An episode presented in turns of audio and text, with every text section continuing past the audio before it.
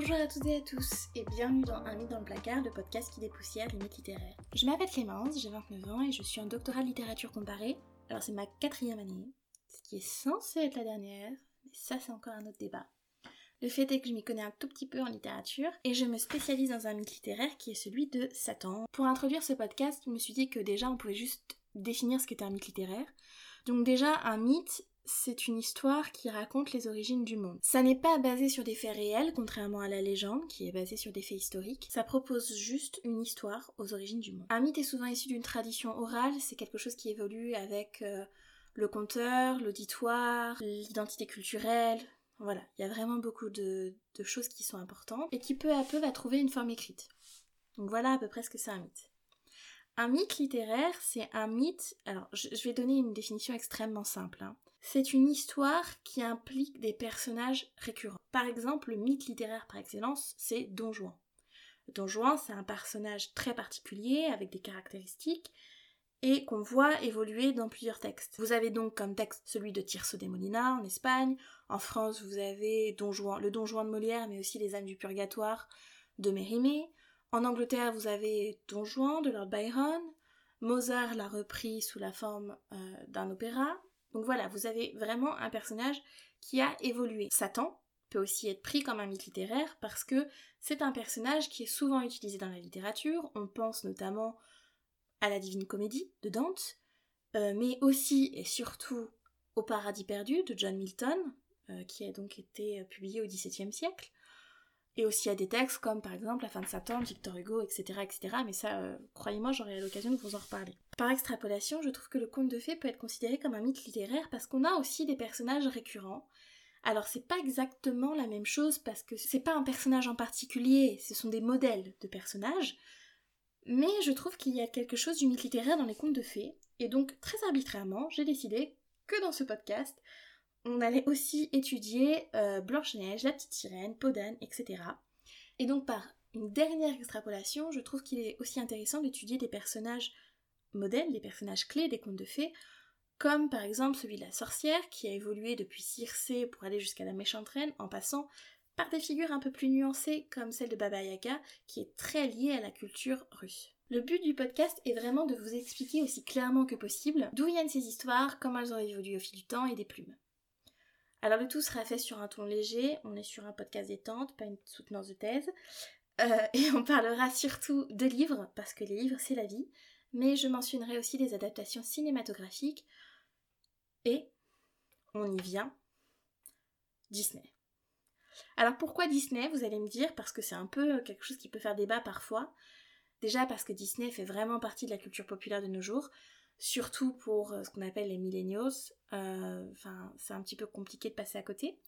Ensuite, parce que par exemple, si vous prenez un compte comme Blanche-Neige, en général, les gens connaissent vraiment cette version-là, mais pas forcément les versions précédentes ou d'après.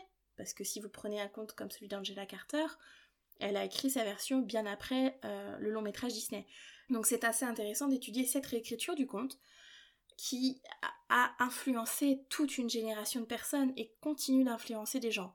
En plus, pour le cas précis de Blanche-Neige, c'est le premier long métrage d'animation Disney qui est sorti dans les années 30. Et du coup, on peut se demander pourquoi Walt Disney s'est orienté vers les contes de fées et l'importance des contes de fées dans la culture populaire. Donc ça, c'est toutes les raisons extrêmement euh, logiques, euh, argumentées, tout ça, tout ça la vérité c'est que j'adore Disney et que c'était clairement impossible pour moi de passer à côté. Donc voilà pour ce qui est du contenu, maintenant on va parler de la forme. Le format du podcast sera d'environ 20-30 minutes. Je pouvais faire des épisodes très longs sur par exemple, si on prend, on continue avec Blanche-Neige, on prend la thématique Blanche-Neige et euh, je vous fais un épisode de 2 heures euh, sur cette thématique euh, avec tout ce qu'on peut savoir sur Blanche-Neige. Ça peut être super intéressant mais un petit peu compliqué à avaler, pas très digeste et ça peut parfois un peu lassé. Donc moi je vais essayer de vous faire un peu un Netflix du podcast. Euh, je vais vous faire une série sur Blanche-Neige avec 5, 6, 7 épisodes sur le sujet qui abordent Disney, Angela Carter, les frères Grimm, etc. etc. Donc j'espère que ça vous va comme format, je trouvais ça vraiment plus simple, plus fluide, plus clair. Et donc il y aura un nouvel épisode tous les mercredis à 10h. Un des derniers points que je voulais aborder avec vous, c'est les réseaux sociaux. Donc le podcast c'est un média génial que j'apprécie énormément, euh, mais c'est un média un peu à sens unique. J'ai donc créé des pages sur les réseaux sociaux principaux, Instagram, Twitter, Facebook, pour qu'on puisse discuter, échanger, pour que vous puissiez me dire ce que vous avez aimé, ce que vous avez moins aimé, ce que vous souhaiteriez voir dans le podcast, ce que vous ne souhaiteriez pas voir dans le podcast. Voilà, c'est un peu euh, pour échanger en fait, c'est aussi simple que ça. Je vais aussi mettre des informations sur les épisodes, sur les séries en cours, sur euh, les sources que j'utilise pendant le podcast, celles que vous pouvez lire en plus si vous le souhaitez. Et euh, bah voilà, c'est à peu près tout ce que je vais vous mettre sur les réseaux sociaux, je pense. Ah non, je vais aussi vous mettre des photos de mon chat de 5 mois, Byron, parce que mes potes commencent à saturer.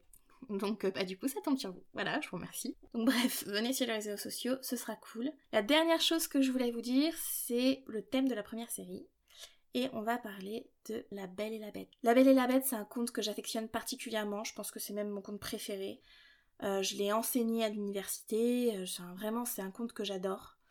Donc on va en parler, on va parler des nombreuses réécritures, des interprétations, syndrome de Stockholm, mythe engagé féministe, ça voilà, on va en parler. On va parler d'Apulé, de Perrault, de Madame d'Aulnoy, de Madame de Villeneuve, de Madame le Prince de Beaumont, de Cocteau, de Disney et même d'Emma Watson. Et on va commencer par Apulé parce que c'est avec cet auteur du deuxième siècle que naît vraiment l'histoire de la Belle et la Bête. Donc pour les plus motivés, vous pouvez lire le texte en entier, à savoir les Métamorphoses ou l'âne d'or d'Apulé. C'est un texte génial. Si vous vous intéressez à la figure de la sorcière, je vous conseille de le lire en entier, on en reparlera. Pour les motivés mais pas trop, je peux vous conseiller juste de lire le chapitre, enfin les chapitres qui nous intéressent, puisque L'histoire d'amour et psyché s'étend du livre 4 au livre 6. Vous pouvez le lire complètement indépendamment du reste du texte, puisque c'est une histoire dans l'histoire. En fait, c'est une femme qui raconte cette histoire à une petite fille qui est en captivité. Et du coup, bah, il n'y a absolument aucun autre lien avec le roman. C'est une très très belle histoire. J'adore cette histoire. Donc euh, voilà, si vous avez le temps, lisez Amour et psyché. C'est vraiment très beau. Et pour les vraiment pas motivés, sachez qu'il y a un résumé au début de l'épisode. Donc l'épisode est déjà disponible. Du coup, bah, je vous dis à tout de suite, non? Je vous remercie pour votre écoute. Passez un bon moment. Je vous embrasse. Ciao